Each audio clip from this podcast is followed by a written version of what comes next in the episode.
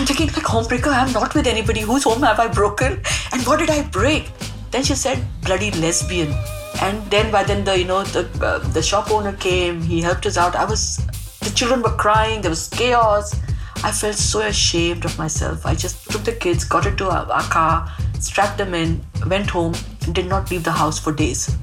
On this episode, I'm talking with Raga D'Silva, a global LGBTQ activist and speaker, a published author, and an award winning entrepreneur. During our interview, I was really struck by Raga's courage.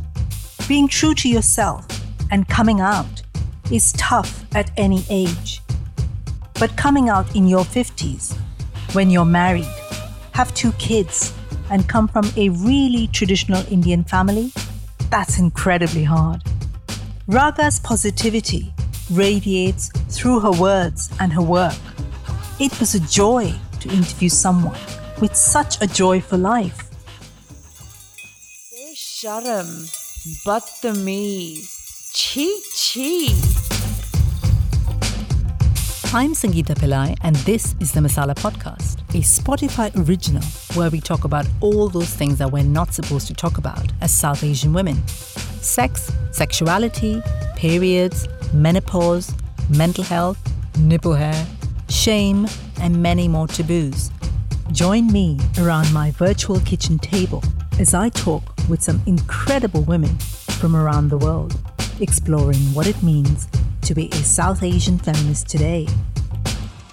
Raga, welcome to Masala Podcast. Thank you so much, Sangeeta, and what a pleasure. It's wonderful to have you. We're, we're sort of sitting across our respective kitchen tables, uh, seeing each other on Zoom and having a conversation and recording it. So let's start with Raga. Tell me what makes a married, middle aged, successful woman with two kids come out as queer at, at 50? Yeah, I think that's pretty I think dramatic. You have to be uh, a bit dramatic, and you have to be a certain kind of uh, crazy person. I think to finally decide that society, what they say, the conditioning, uh, the boundaries, the limitations set by other people, it does not matter anymore. What matters is your truth. And uh, at some point in your life, you know, those nightmares have to turn into dreams and the dreams have to turn into reality. So in my case, everything was like a hodgepodge. So I, so I, all I could see is trauma and nightmares and difficulties and tribulations and all because somebody else had decided and set them for me. So one day I decided that was enough. I'm not going to live that life anymore. I'm going to live my truth. And I said, let me be that crazy woman that I am and show the world that I am that person who you think I am, or maybe not. Wonderful. Kippy, I want to talk about your early life a little bit. You grew up in Mumbai. Yes, I did. I, I grew up, uh, let me just give you a little bit of context. So I grew up in a very humble family. My father and my mother eloped and they got married. So they got married against my uh, uh, the parents' wishes, obviously. And so I think that a bit of rebelliousness comes from that as well. But my father fell into bad habits, and he uh, passed away when I was six years old of, of alcoholism, and which was a very sad thing for our family. My mother was left with three of us, and we came to, uh, you know, we came from a place where we wanted education. She wanted us to be educated, but we didn't have the means to have that. But somehow she managed to, uh, you know, get us really well educated, and that I think has been the saving, uh, you know, grace for all of us. So that's the background I come from. I grew up in Mumbai. I, I grew up in a really, really small uh, uh, suburb of Mumbai called Bandra. But within Bandra, there was a notorious area called Kherwadi. And I never talk about it. It's the first time I'm talking about it. It's the it's the place where you never told anyone that you came from Kherwadi. That was a place where the gangsters hid those days.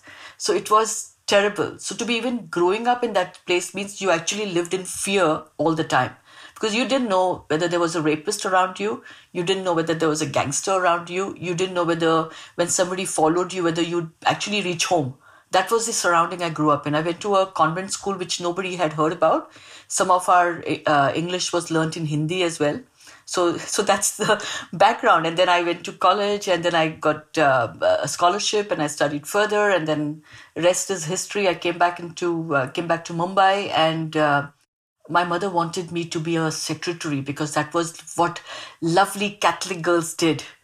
And I even I I can type at a speed because I went for typing classes. I can do shorthand even at 50. So I got into advertising. And those days, as you would know, that advertising in India was only for the glamorous or it was for people from South Bombay, the Sobos, right? I was So a true. misfit. So I didn't fit in, but I didn't give an F. I just went in, I became this person I wanted to be.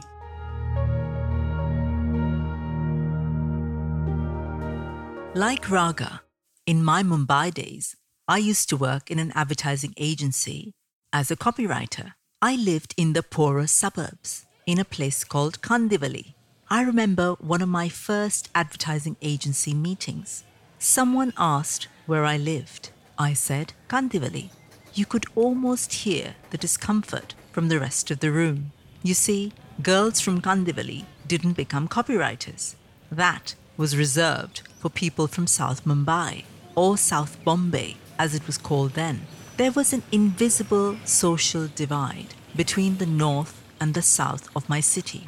People who grew up in South Bombay went to nice schools, danced and mingled with each other in exclusive gymkhanas, played sport in large open spaces, and watched English language films in Art Deco cinemas.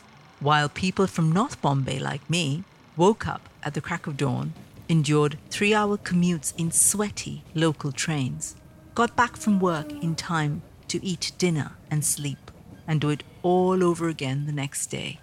I had some great friends who lived in South Bombay, and I met them often.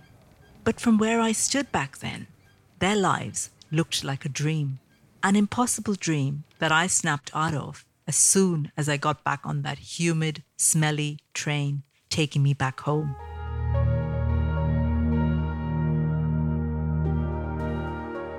So, how did you go from there to kind of marriage and kids? Talk us through that. Yeah, so so just coming back to that early life, at some point I went uh, on a. I did many different things apart from advertising. So I went through a phase when I wanted to be a filmmaker. So I got into this whole uh, uh, filmmakers group, and we went to shoot a TV series, fifty-two episodes, which is a long time, which is nearly a year, in a place called Bikaner in Rajasthan.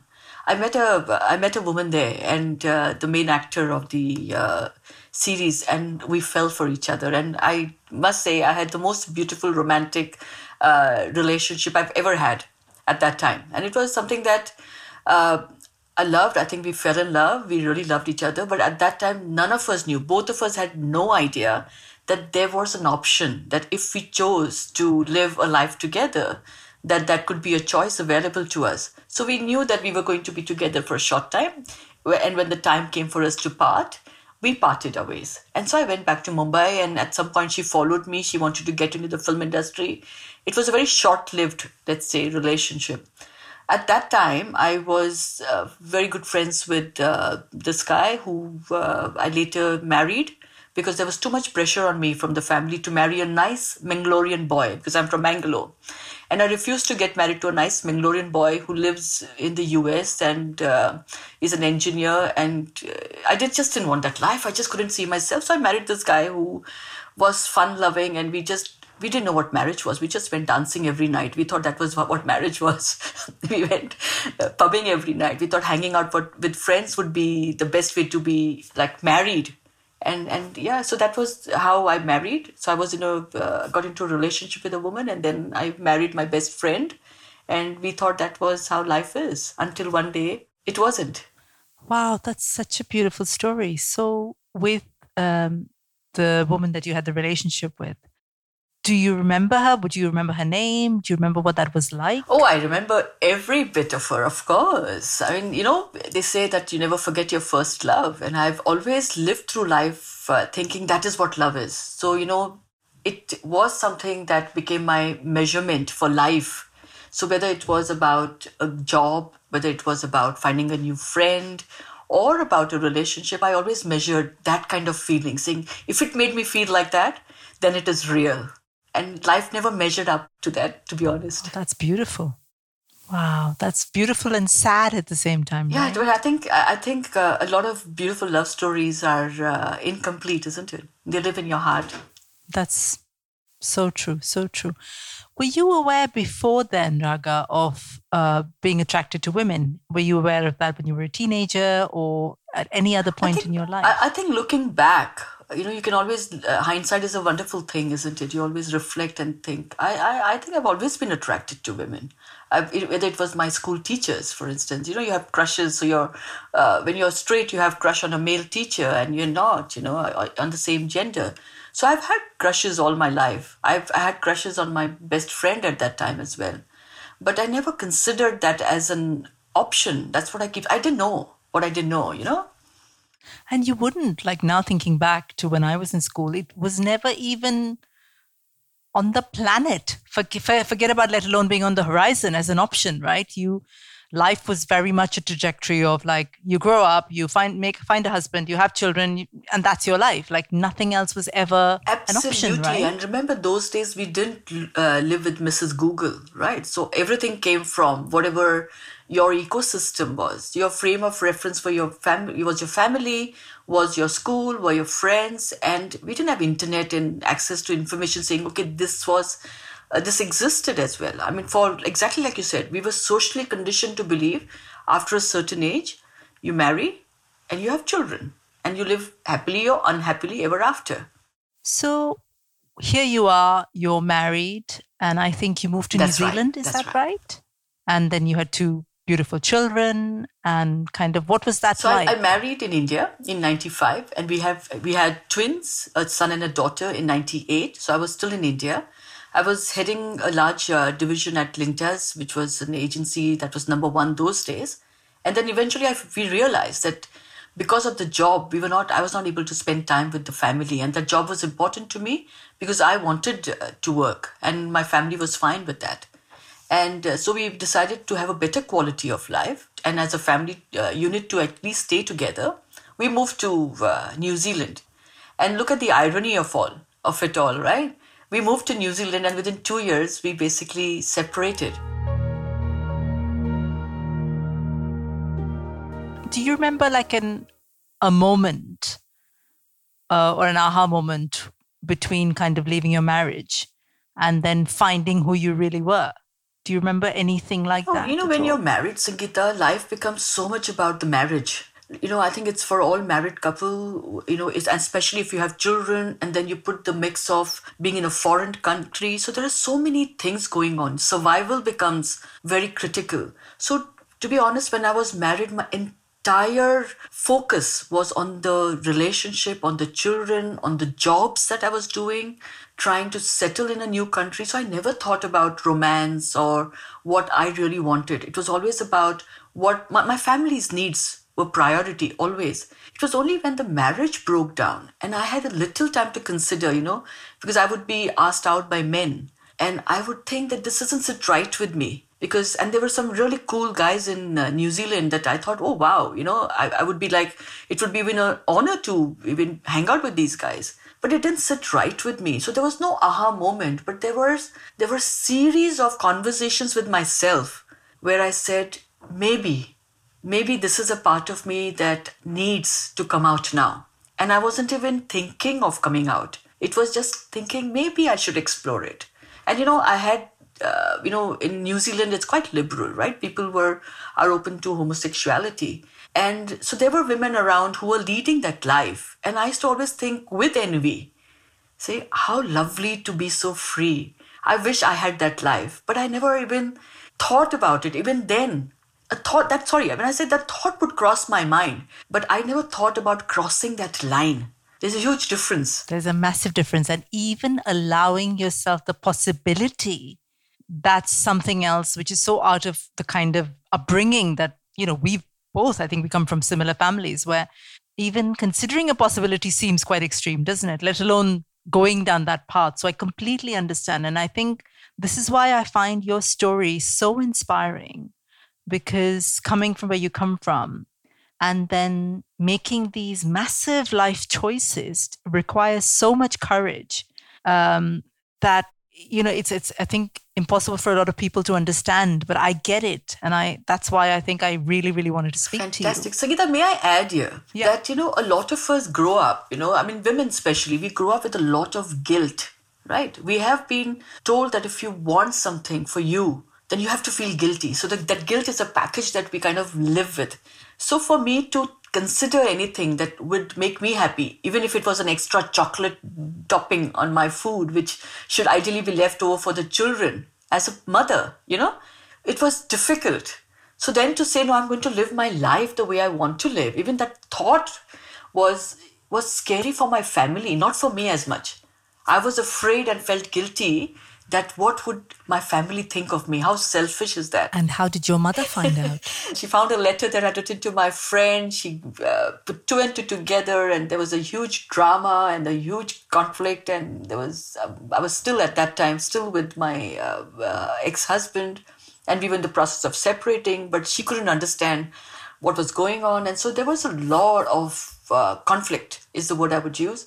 Uh, in fact, one night, as I have uh, spoken about it in my book called Untold Lies, my first book, she stood with a knife over my head and she was so angry with me that she really wanted to kill me. And I understand that. I never held this against my mother because she comes from a social background which thinks, considers this a sin. Catholic woman, then you want to you're saying to your friend that you know i wish i could explore the possibility of being with another woman and that's very difficult so she felt that i would bring shame i would bring scandal to the family and it was better that it's she finished it all off What was the reaction of the community around you? Well, that was a yeah, yeah. So that was the the biggest shock to me actually. So because I didn't talk about it, nor nor do I did I flaunt. I don't even flaunt my relationship now. So there was no PDAs, what they call pu- public display of affection. Those days, to bilkul nahi, right? So somehow, but our community is super. Grapevine is the best. Indian community grapevine. I don't know special grapevine, right? They, but seriously, they got to know this is in New Zealand where the community is very very small. But for some reason, they found it very difficult. Now I'm generalizing. I had friends there, Kiwi Indians, who were very good to me, but there were strangers who found it difficult. And I'll give you an incident which I talk about quite a bit. I was at a grocery store, my children were about five, six years old, and uh, Ash wanted, my son Ash wanted to have something to eat. So we dropped in at the groceries. Uh, it's a little kid, local, what they call dairies in New Zealand. So they're side stores like what we have news, what they call news. Uh, News yeah, agents, yeah, right? sorry, Yeah. in in the UK. And so we went then went in there, picked up something, and suddenly, you know, there was this in the aisles where you have groceries. I'm standing there with the two little babies, and suddenly someone comes from behind me, pushes me. Everything falls all on on me, and uh, you know, I fell down, and I was like thinking it happened so quickly.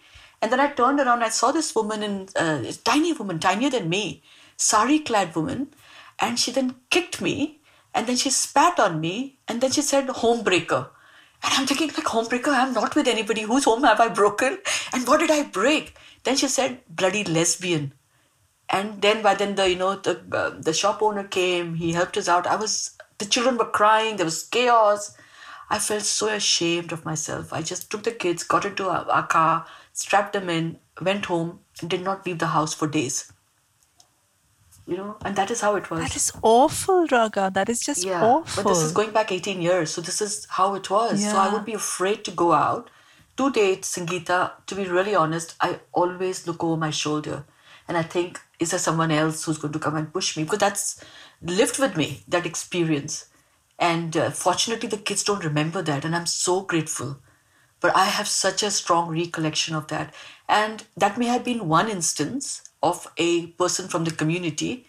But after that, I always felt those kind of, you know, passive aggression around me. People would not invite me, you know, the same people where the children would have sleepovers. They stopped inviting the kids for sleepovers.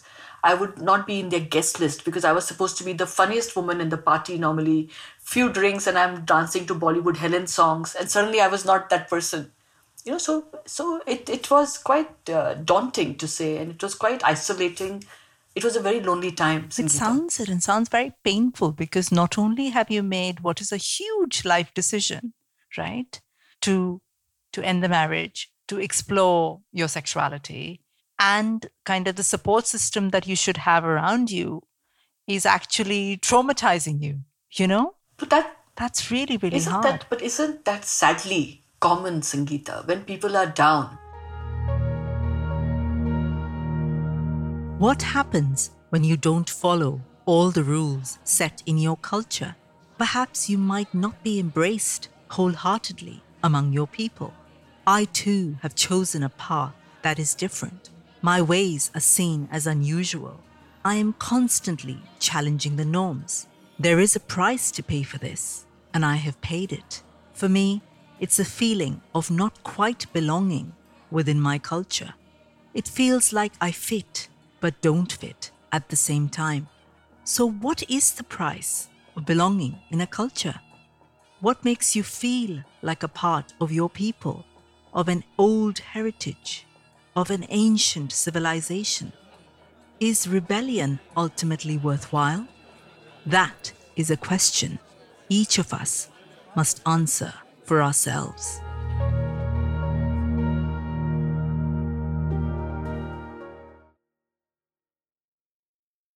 I love to talk to you about. So I love love stories, right? It makes my heart go like all gooey and warm. Tell me about you and your partner, Nicola. Oh, that was that's one of the most beautiful love stories, I think. So Nicola and I met. Um, I was on the India New Zealand Business Council. So I was uh, the first uh, person from Indian origin, or no, first Indian woman to be, or first woman to be elected on the board of the India New Zealand Business Council. So Nicola used to work at the New Zealand Parliament those days and manage the facilities for them. So all heads of states or all large events and stuff that happened at the Parliament Nicola was responsible. So one day our council had a meeting there, and uh, and we were invited, and that's how I met Nicola. And I had no idea she was gay. She had, I'm sure, no idea that I was. You know, like they say in the community that you have a gay gaydar, like a gay radar, right? I was too new. I still don't have. I still wouldn't know if somebody walked past me, really. So those days it was even worse. But anyway, we exchanged cards, and I really, for some reason, wanted to meet her again. And I was I was heading to China in a couple of days.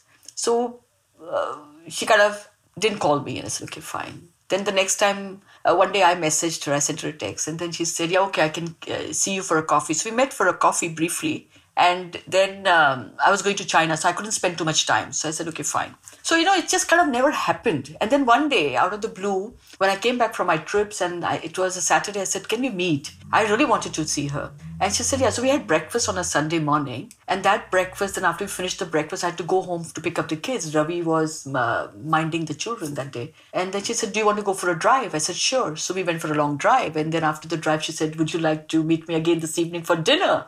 I said, sure. So I called up Ravi and said, hey, can you have the kids for longer because I have a date tonight. So we met for dinner. Then, then it just never ended. So we have 14 years, and that's how it is, Sangeeta. We haven't stopped having coffees and dinners and our walks and our dates. So every day it's like this. Seriously, you know, people tell us, how do you spend 24 hours together? Because we run a business together as well. Do you not get bored with each other? And I always think that people look at us from their lens. Maybe they get bored with their partners. Because by the time we finish our night, Nicola and I, we literally tell each other, shut up. Tomorrow is, we have something, to, let's keep this for tomorrow. Because we have so much to do, so much to talk to each other about, so much to plan. We're constantly doing things, you know? It's absolutely beautiful just hearing you talk and um, kind of seeing you together earlier. It just, you know, it reaffirms my kind of belief in love, I think. And I think um, you said something like this, I think, in one of your interviews, I think, or maybe Nicola did, saying it's not about sexuality. It is, but it is primarily about love. Like if you feel like that about somebody, that's what you feel. Exactly, exactly. And look at us, you know, uh, I had a package. I didn't come by myself, right? It was not just Raga. Raga with two children and an ex husband who was always going to be in our lives. So that's a huge package to basically accept. So she came, I like I always tell her, you know what, four for, for the price of one, basically. You know, you know, it's like so you can look at it as a as a problem or you can look at it as a gift. And I think she uh, is a gift to us, and she took us on like within seconds. The children just loved her, and uh, Ravi, of course, has been our biggest ally, and uh, they get along really well. So we we've created a modern family uh, from this that you don't have to have just because you have history, it doesn't have to be bad. And I think you created your own definition of a family, I think, which I find absolutely beautiful, particularly in our culture where the definition of family is very strict, it's very limited. It's like, this is what it is, this is how you go, and this is what you do. But I think between you, Ravi, and Nicola and the kids, you've kind of redefined it beautifully and you have wonderful relationships with each other, I think. And I think that's just amazing. Exactly. And, you know, I think it comes out of respect. I think, uh, and I always, I think there's another thing that I talk about whether love is more important or is it respect. You can have love for each other, and if you have no respect, then there's nothing that it won't survive. But respect is, I think, uh, for each other is why we survived this for so long. And we will continue to survive, I think, this love story. Respect, I think, also love. I see love when I hear your, I hear love when I hear your stories. I think between all of you, and I think that's the kind of glue that holds you all together and keeps you loving with each other. I, I agree. You know, I always tell people that we've all won lotteries. My children have three parents. I mean, what a lottery it is, right? And three parents who love them unconditionally. I have two partners, basically one part ex-partner and one current partner, and uh, 14 years of with her, and I am loved unconditionally by both. I mean, isn't that a lottery? Yeah. That is yeah, absolutely. Yeah. I mean, who would not ask for that? Exactly. Right. So why would should it be about sexuality or being gay or about queerness? It should be about love. Absolutely agree. That's just so beautiful. So, what does life look like now? Wow, very settled, very content, yeah. very magical. Okay, and that I've always had a magical life, Sangeeta, even when I had no food to eat, because that's how I think but it feels magical because it has come to this place from a lot of work, lot of pain. It has come from to a place with a lot of nurturing. There were days when I really wanted to end it all for myself because it's just some days are very difficult, and that is what it is. So some, so I say things to people that don't work out for me, work for me anymore. I tell people nicely with respect, but I don't live a lie. There is not a single cell in me that lives a lie, and that makes me very feel very magical.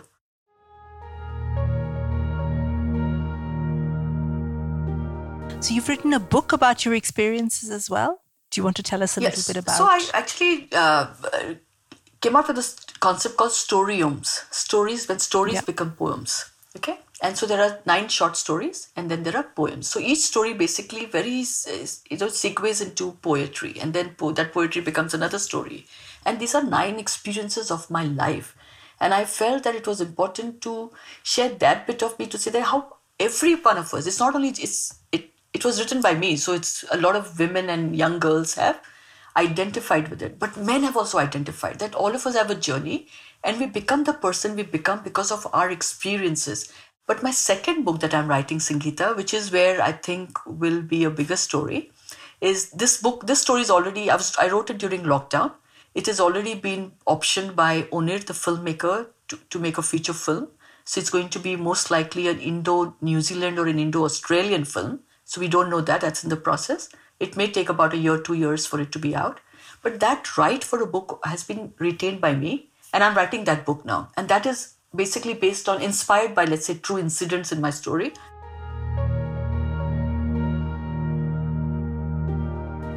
I wonder if we could chat about what it means to be queer within our culture. You know, where growing up, um, in India when we did, and even now, even talking about sex or sexuality is a huge taboo in our culture, even today, right? It's getting better, it's getting easier, but it isn't um, easy, let's say. So then, what is it like to be queer and still belong to this culture? And I sense that you are very much rooted in the culture too, you know. Yeah, you know, when I've. So, what does that feel like? Sure, sure, Sangeeta. See, when I first, I mean, I've journeyed uh, through my queerness for 20 years. I came out twice, as I uh, say. The first time when my mom outed me, and then I went into hiding because of what happened to me. And then I came out at 50 when my family said, just shed all that and just break away from your shackles. So, the first few years, I didn't really think so much about the queerness or what everybody else was going through because I was going through it myself. I was hiding. I was scared. I was I was not sure. Everywhere I went, I would hear snide comments about people being gay. So then, how would you out yourself when everybody else around you is poking fun or ridiculing the community? So I shut up. I was, I never, I didn't accept it or I didn't talk about it until last year. So now I felt when I came out, I decided that this was my responsibility to change it so that just in case people of like say my children's generation or they came out and said i was i was gay or i had uh, you know i want to explore there are so many spectrums to lgbtq uh, i a whatever that is right so whatever spectrum they identified with that i should be able to at least make them feel comfortable not just my children so i became a voice for the community so i basically gave myself permission to become a voice which brings its own troubles as you know own dramas, own trolling, own good and bad. So today I'm a voice. I feel that in the community, slowly, our own community, elders in the community, because that's the first step, right? Uh, people our age and people older to us, they have started ex- accepting that this is okay. Because the biggest fear that a parent has one is what will society say, and two is what will happen to you. These are two things and in between lies the shame and the scandal and the fears right in between the two spectrum and i uh, my story says that you live your life your way it's normal whatever that normal means you can still be with the same gender person still bring up a family beautifully the fact that kids will still be dysfunctional or as functional as anybody else they are, they, the kids are not any different to any other kids if anything love actually helps them become better people right? Imagine being in a family where the husband and wife are bickering all the time and they're still together. Yeah. That is worse for the children. At least we don't have that. So that is one. Two is in the Indian community, I have a lot of respect shown to me. And maybe it is, like you said, it's a story of courage. I think it's also a story of um, fighting against odds because it has not been, and I think people who know this journey know it has not been easy.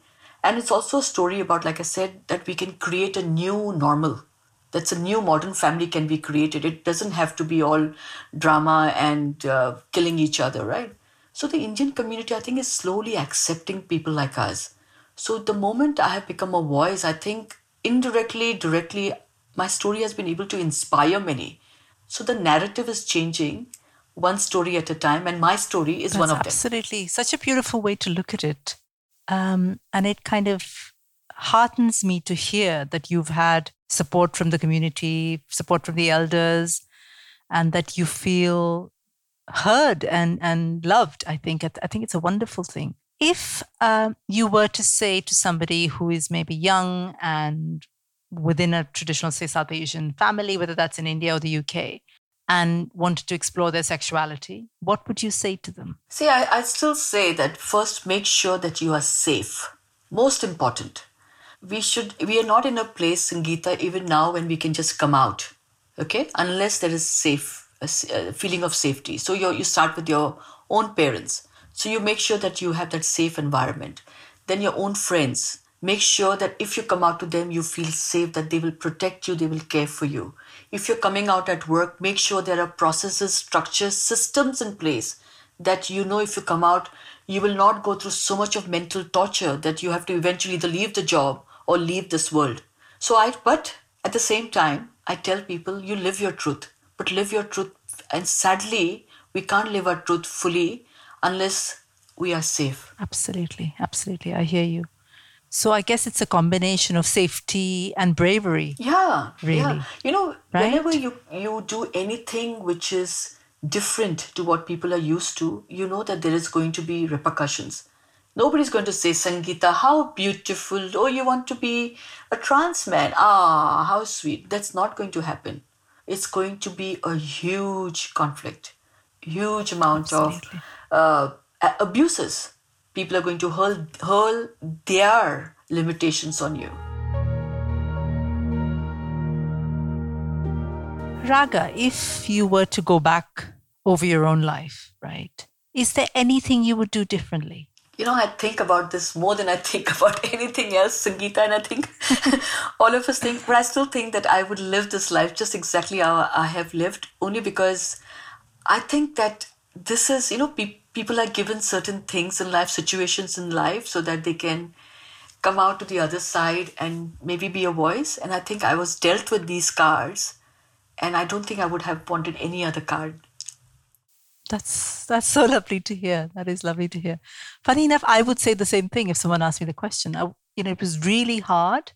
Um, and there were incredible challenges, but I am. This has made me who I am, and I am. I love who I am, so I wouldn't change How it. wonderful. And I see you as you are, and I absolutely love the person you are. And why would you want it any other way? Did it feel any different being a couple with Nicola in India to to how it feels in the UK or in New Zealand? Oh, it's very different. Were you treated? Were you treated any differently? See, I, I think it's very different.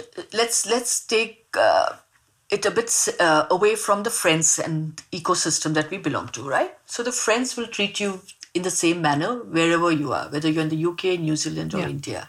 But it is the surrounding that is different. In in India, Nicola and I, like I said to you, we didn't come out. We couldn't come out because everywhere we heard it was just common to hear people making snide comments about being gay, the community. So you just shut up. You don't want to be part of that. But uh, once we came out and once we got to know, we some people ghosted us, Sangeeta. S- Some people who we were in touch with mm, just never responded to our messages. If our uh, uh, paths cross, there is a bit of discomfort even now. So it is. But in UK, we haven't felt that, or in New Zealand, I didn't feel that. But again, I'm sure that that exists here also. Even on High Street in London, when we walked past the other day, some random man who was eating, who should have just been eating his McDonald's, really, uh, and focusing on that McDonald's crap that he was eating. I'm sorry, but he decided he was going to call us names. We were just passing by, saying, "You bloody lesbians," he said. Abhi? What do you say? That happens in London also. What can you say? Eat your, Yeah, eat your crappy exactly, food, man, and go home. But no, you know, People can be vile exactly. anywhere in the that's world. So people are people. There is is hate crime right? here, as you as well as you know. On buses, there have been instances on buses or on roads where uh, people have been attacked for being queer. That still happens. The trans community faces huge amount of discrimination, as we know.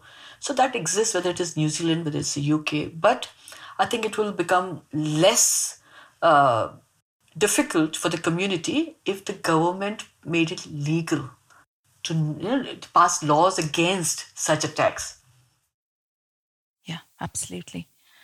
And I guess the flip side of this is if you approach anything with hatred, that's what you get. But if you approach something with love, like you have with your family and the way you've kind of um, managed to get Ravi and Nicola and the kids together, then that's what you get is beautiful and that's love. Yeah, I but you know, exactly. what you but put in it, I don't right? think the world thinks like that. There are beautiful people like you and us, and who want the world to be of love. But there are people whose job is to make sure that love is not has been is a forgotten word. You know, so you can't, we can't change. We can only what we can do is like I tell my children also. We can only be the best version of ourselves, and let's hope that that best version is of love.